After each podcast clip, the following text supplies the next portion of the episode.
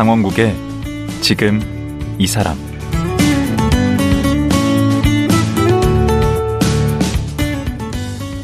안녕하세요. 강원국입니다. 어제에 이어 영화 초선을 제작한 전우석 감독을 만나보겠습니다.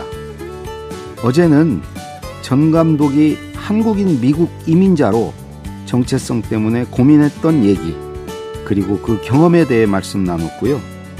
오늘은 다큐 영화 초선에 대해 본격적으로 얘기 나눠보겠습니다. 이 영화는 2020년 미국 연방 하원 의원 선거가 배경인데요. 다섯 명의 재미 한인이 미국 정계 진출을 시도하는 내용을 담았습니다. 전우석 감독은 다큐 영화 초선을 통해 어떤 이야기를 우리에게 전하고 싶었을까요? 전우석 감독 만나보겠습니다.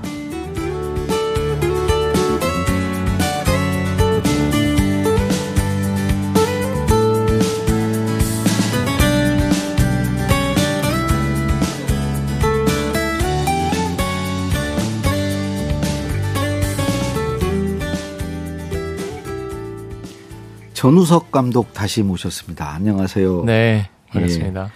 어제 이제 그 쭉 미국 가서 그 다큐 감독이 되기까지 또 감독이 돼서 헤로니모라는 작품을 만든 것까지 얘기를 들었습니다. 그리고 이제 오늘 본격적으로 이번에 개봉한 그 초선이라는 다큐 영화요. 우선 음, 이 초선이 어떤 영화인지 좀 소개를 해 주시죠. 초선은 2020년 미국 대선에서 네. 연방 하원직에 도전했었던 다섯 명의 재미 한인들의 어떤 고군분투하는 여정을 제가 추적해서 담았습니다. 어, 다섯 명이 이제 하원 의원에 출마를 한 거죠. 그렇죠. 이제 미국은 어, 연방 상원의원 있고 하원의원 있고 음. 우리나라 국회의원과 비슷한 개념인데요. 근데 우리나라에선 국회의원이 상원 하원 의원 어떤 겸집을 다 음. 하기 때문에 그 하원은 임기가 2년이고 상원은 뭐 6년인가 그렇던데. 그렇죠. 음. 그러니까 2년씩이니까 이제 올해 다시 그분들이 또 선거를 치르겠네. 네. 2년 전에 됐으니까. 맞습니다. 그러면 다섯 명이 다 됐나요? 하원 의원에? 스포일러인데 알고 싶으세요? 그거 뭐 뉴스 쳐보면 다 나오는데. 맞습니다. 네. 다섯 명이 도전했는데 네. 네 명이 됐어요. 와, 대단한 거네. 대단한 거죠. 네. 오. 근데 유일하게 낙선한 분을 중심으로 이제 영화가 펼쳐집니다. 아, 네. 그 다섯 명 중에 낙선한 분 위주로. 중심으로. 네. 그 그러면 그 다섯 명이 일단은 그래도 주인공들인데 그 다섯 명이 되게 어떤 분들인가요? 어, 굉장히 다양해요. 음. 성별도 다양하고. 일단 성별은 어떻게 돼요? 여자분 세 분, 남자분 두 분. 오. 네. 그다음에 당은요? 당은 민주당 세 분, 네. 공화당 두 분. 오. 나이는 30대 어, 두 분. 40. 그럼 2세대인가요? 2, 세 그렇죠. 2세대죠. 그럼 세 분은 1세예요? 세 분은 1세예요. 어, 세 분은 네. 또 1세고. 네. 그럼 뭐 좀 특징들이 좀 있을 것 같은데 다섯 분에. 그쵸. 이제 간략하게. 각 내포하고 있는 어떤 재미 한인의 정체성이 조금 조금씩 다른 부분이 분명히 있죠. 아, 그러니까 여러 정체성이 있을 수 있는데 그걸 대표한다고 할 수 있겠네. 그쵸? 상징하는 거일 수 있겠네. 네. 한 분한 한 분들이. 맞습니다. 특히 그 중에 한 분인 네. 메릴린 스트릭랜드라는 네. 어, 후보는 당시 후보는 서울 용산에서 태어나셨는데요. 네. 미군 부대에서. 어. 아버지가 이제 미군이시고 어머니가 어떤 전쟁 신부라고 일컬어졌던 네, 그두 분 사이에서 태어나셔서 그러면 아버님은 흑인이시고 아버지는 흑인이시고 음. 네, 그래서 혼혈아시는데 아. 그럼에도 불구하고 어떤 한인이라는 본인의 정체성, 자부심 네. 이것이 굉장합니다. 아 그분이 있으시고 음. 그분 여성분이시죠? 맞습니다. 또 다른 분 이제 영킴 혹은 미셸 박 스틸 의원님 같은 경우 음. 어, 본인이 이제 직접 이민을 오신, 오신 네. 그런, 어, 나이도 아마 60대이실 거예요. 여성분이시고. 맞습니다. 네. 강한 어떤 기독교 신앙을 바탕으로 자신의 정책과 삶이 어, 이렇게 펼쳐지신 분들이시고요. 보수적이시겠네. 약간 보수적이시고 네. 공화당원 두 분이 이분들이시고요. 아, 여성 두 분. 맞습니다. 어, 그리고 또 한 분은요. 또 한 분은 이제 이민 2세인데 네. 어, 좋은 학교 나오시고 음. 네, 또 Rhodes Scholar로 아마 옥스포드에서도 수학하시고 음, 엘리트시네. 네, 엘리트입니다. 음, 그 제가 남, 그 남자분이 맞습니다. 어, 이제 국무성에서도 오바마 대통령이랑 같이 어떤 중동 전문가로 일을 하시다가 음. 출마 하셔가지고 되셨어요. 어. 네, 앤디 킴이라는 어, 젊은 민주당 이세고 이세이시고요. 그 나머지 한 분은요? 마지막 한 분이 이제 저의 주인공? 영화의 주인공이 되는 네. 친구인데요. 그분 성함은 데이비드 킴. 네. 데이비 킴은 이제 이제 목회를 하시는 아버님 앞에서 네. 아래서 태어나셨고 네. 이제 아버님은 굉장히 좀 굉장히 보수적이신 음. 신앙관을 갖고 계신데 아들은 굉장히 진보적인 정책을 갖고 있어요. 음. 가장 어리고 다섯 명 중에. 음. 어, 그리고 한국말도 굉장히 잘하는 교포고요. 어. 어. 네. 그리고 여러 스토리가 숨겨져 있습니다. 어, 그래서 자연스럽게 주인공이 되셨는데 네. 그 주인공이 선거는 떨어지셨구나.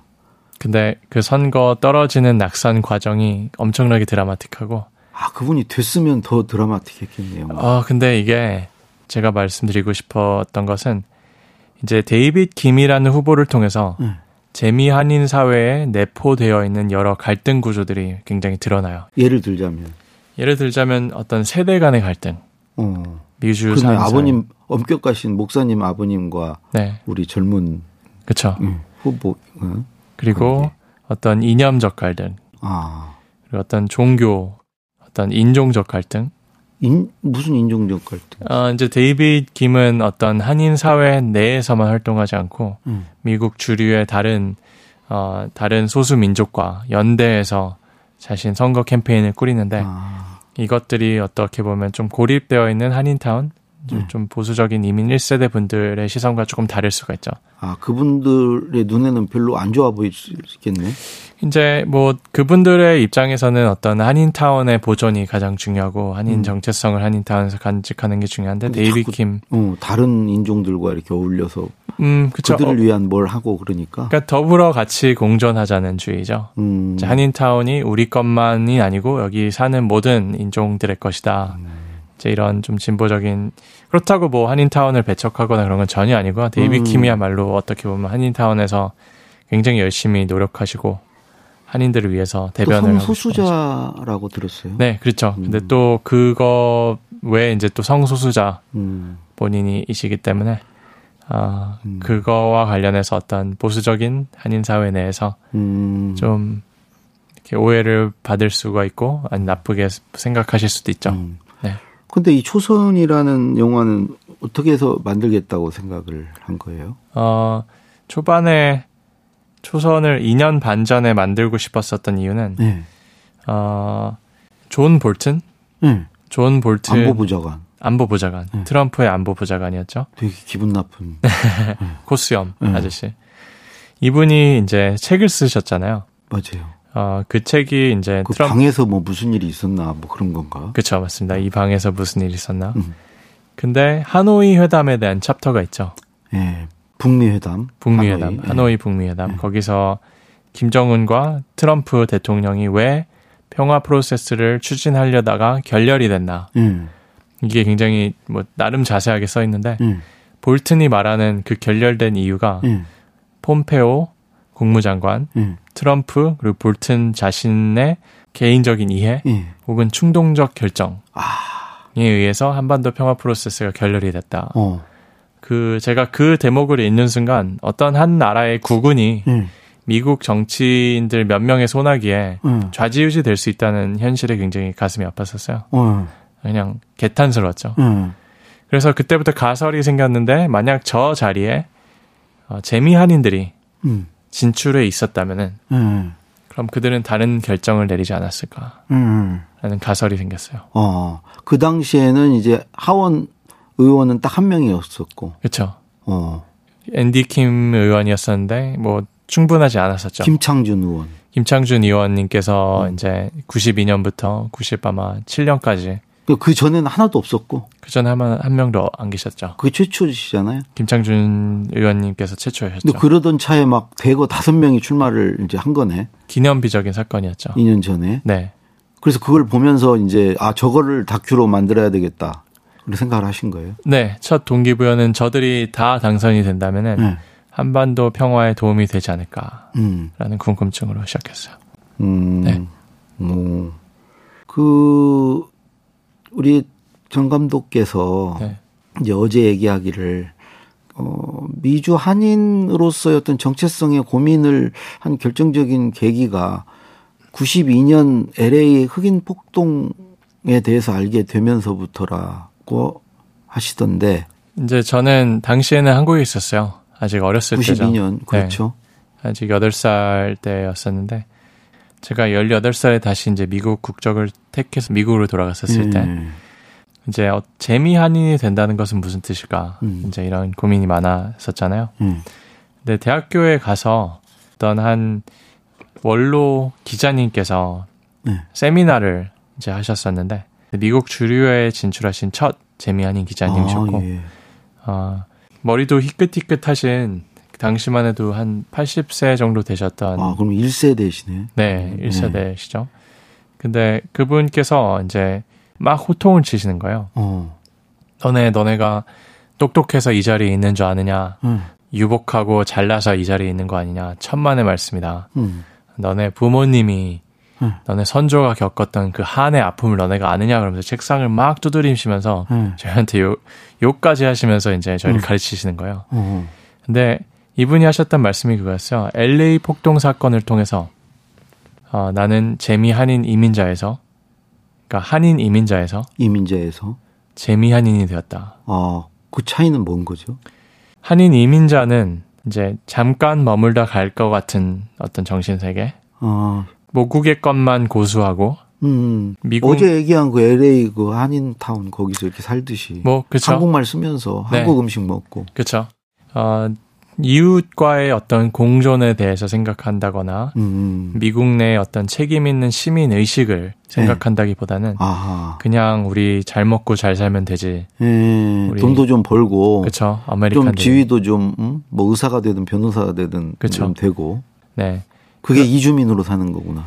그게 이제 1차적인 어떤 이해죠. 아메리칸 음. 드림의 1차적인 이해. 네. 하지만 이제 LA 폭동 사건 미중 미국에서는 근데 진보적 학계에서는 폭동이라는 표현을 안 써요. 뭐라고 하죠? 민중 봉기. 오. 왜냐면은 이제 구조적 차별과 음. 어떤 시스템이 만들어낸 그런 결과라고 하는 거죠. 근데 우리가 그럼 우리 교민이 봉기의 음. 그 피해자인데 그러니까 우리가 타겟이 됐다는 거예요. 그러니까 한흑 갈등으로만 우리가 비추기에는 굉장히 많은 어떤 인종적 구조적 문제가 미국 내 사회에 이제 존재하잖아요. 음. 음. 실제 하, 하, 흑인들이 많은 한인들 상점을 약탈하고 그런 건 사실이지만 사실 음. 어, 오랜 기간 이제 한인 상점 주인들이 흑인 종업원들 혹은 흑인 손님들께 굉장히 불쾌하게 좀 무시하는 무시하는 인종차별적 발언이나 시선 그런 것들이 또 축적돼 있는 부분도 분명히 있어서 어. 이것이 이제 단순히 어떤 한 인종 집단이 우리를 공격했다라는 프레임은 아 그건 아닌 거예요? 네, 그거는 음. 미국에서는 물론 이제 당시 당시의 피해자들은 그렇게 생각하실 수는 있겠지만. 음. 조금 더 이제 크게 벌 필요가 있죠. 왜냐하면 이걸 결국 한흑 갈등으로만 우리가 비춰진다면은 음. 어, 그것은 건설적이진 못하다고 저는 생각을 해요. 음. 네. 가장 중립적인 표현은 429입니다. 음. 이제 4월 29일 날 음. 이 일이 벌어졌기 때문에. 그래서 그 원로 언론인께서 어 이제 그렇게 말씀하신 거죠. 이제 재미 한인이 되었다. 재미 한인이 된다는 것은 음. 어 정치력을 키우고 네. 우리가 다른 소수 민족과들과 사이좋게 지내고 어. 또 어떤 언론이나 여러 다방면의 어떤 그런 직장에서 representation 대변성을 어, 또 영향력을 갖는 거네. 영향력을 갖고 음. 조금 더 책임 있는 어, 시민 의식을 너네가 이제 함유하고 키워야 된다. 아. 네. 그러면서 이제 막 저희한테 호통치실 때 그때 음. 제가 처음으로 그 전까지 고민했었던 나는 한국 사람일까, 미국 사람일까, 음. 이런 고민에서 해방이 되었었어요. 어. 나는 재미 한인이구나. 어.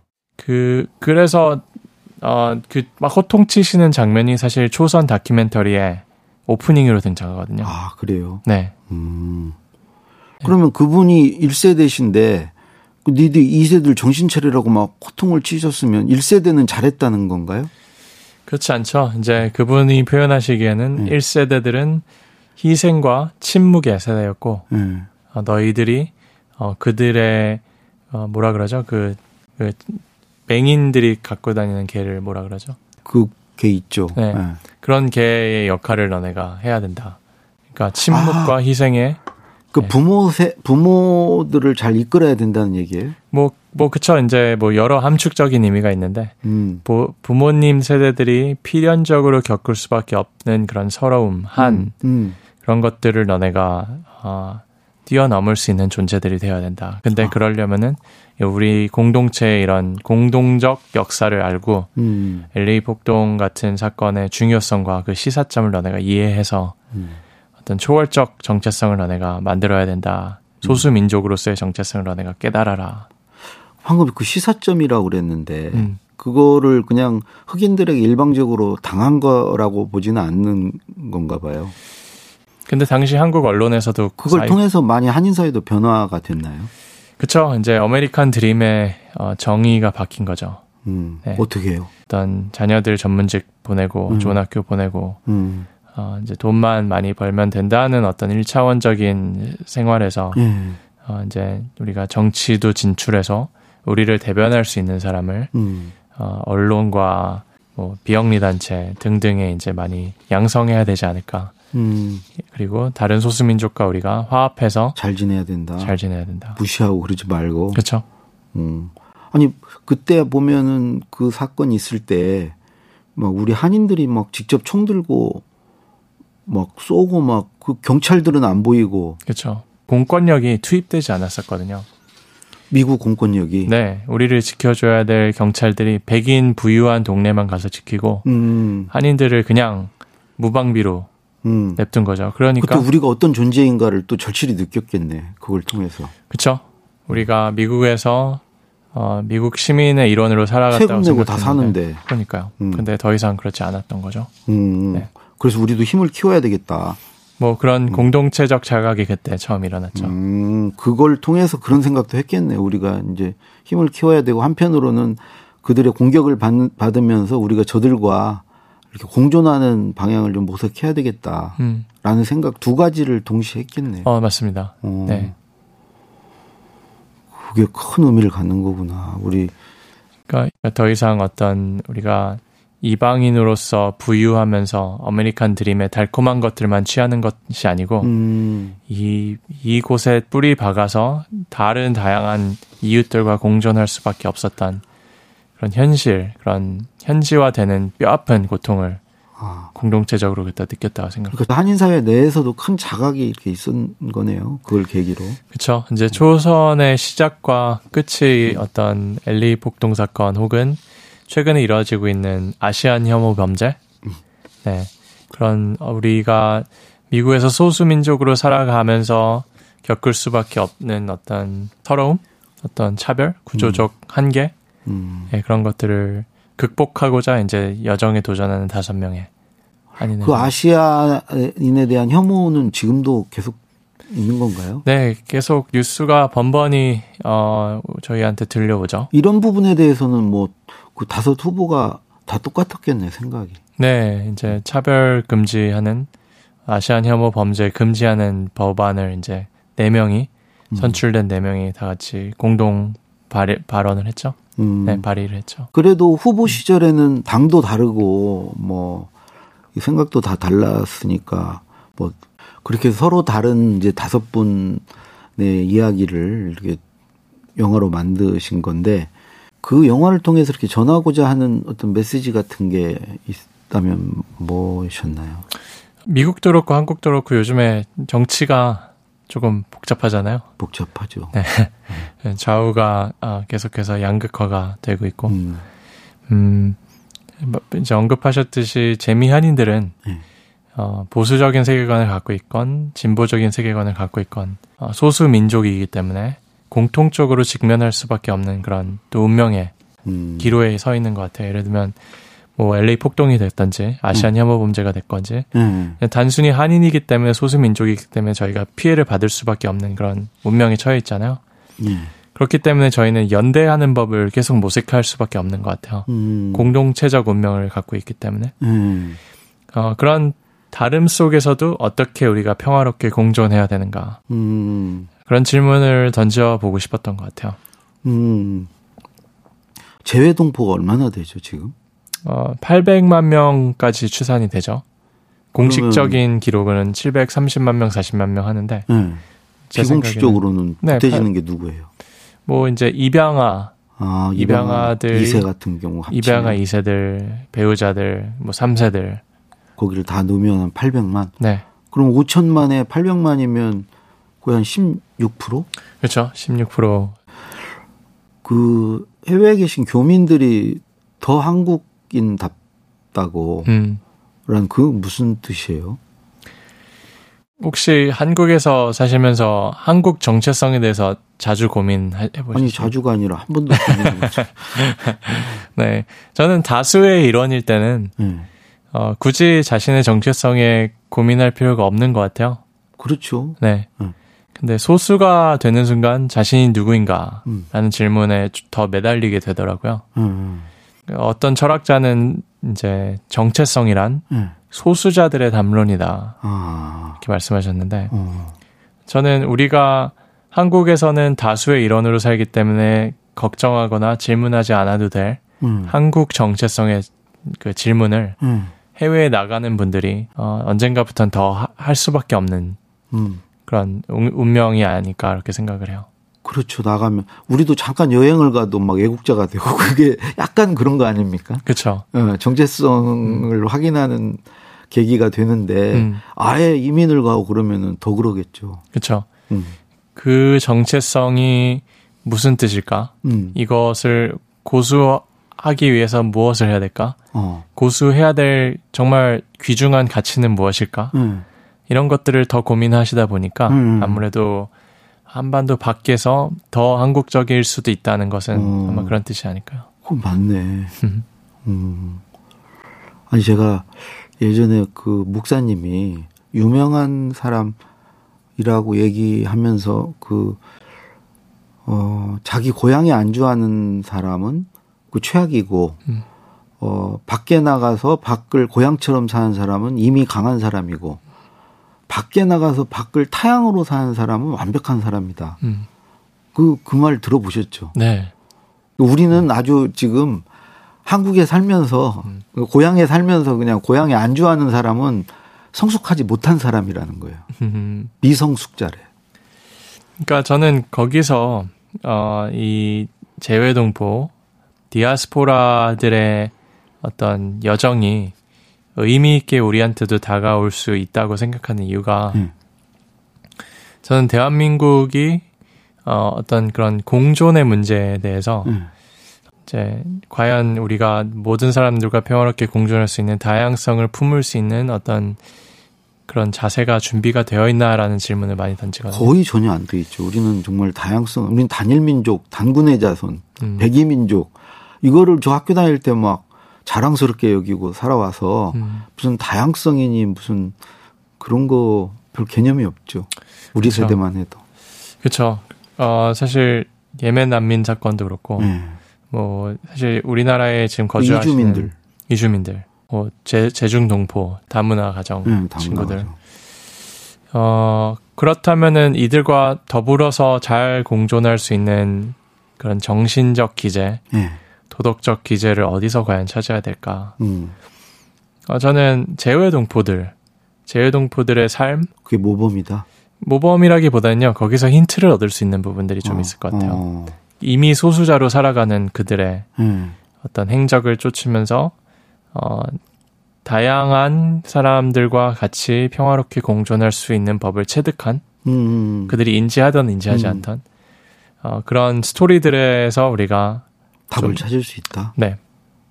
재외동포들의 사례들을 통해서 사실 어, 우리 내부적으로 네. 어, 존재하는 여러 어떤 이주민이라든지 혹은 제내 동포라고 저는 표현을 하는데 뭐 조선족이 됐건 실향민이 아, 됐건 제외 반대말로 제내 동포. 네, 왜냐하면 음. 요즘에 중앙아시아 등지에서 고려인들 음. 굉장히 많은 분들이 한국에 다시 돌아오시거든요. 음. 네, 이제 그들과의 공존에 대해서도 우리가 다시 생각해보고 어, 많은 250만 명 이상의 한국인들이 미국의 어메리칸 드림을 위해서 갔듯이 예. 한국이 점점 발전하면 발전할수록 코리안 드림을 위해서 많은 분이 오시겠죠. 그렇죠. 특히 그 중에는 우리 동포들, 그렇죠. 또 조선족 분들, 네, 음. 그들과 우리가 평화롭게 공존하는 법, 음. 그, 그것보다 더 나아가서 우리가 남북 상황이잖아요. 음. 네, 우리가 우리와 비슷한 하지만 다른 또 다른 종류의 한인들이 북한에 북쪽에 있죠. 2,500만 명 있잖아요. 음. 우리가 원턴 원하지 않던 그들과 계속 공존해야 되는데. 그렇죠. 네. 그럼 먼저 우리 재동포와 공존해야 되네. 그렇죠. 음. 좋은 어떤 시험대가 될 수 있는데 그것도 못하면서 북쪽에 동포들하고 함께 할 수가 없는 거죠. 현재까지 점수는 굉장히 최저점을 주, 고 싶어요. 어, 네. 비관적이다. 비관적이요. 음. 근데 뭐 제가 도덕적으로 들리거나 뭐 그렇게 들리면 죄송한데, 음. 음, 이거는 많은 재외동포들, 한국에서 사는 재외동포들의 일관된 어떤 어, 한국에 대한 상처입니다. 어. 그 초선은 지금 어떻게 극장은 좀, 좀 잡으셨습니까? 지금 한 30개? 음. 40개 정도에서 시작을 했고요. 음. 네.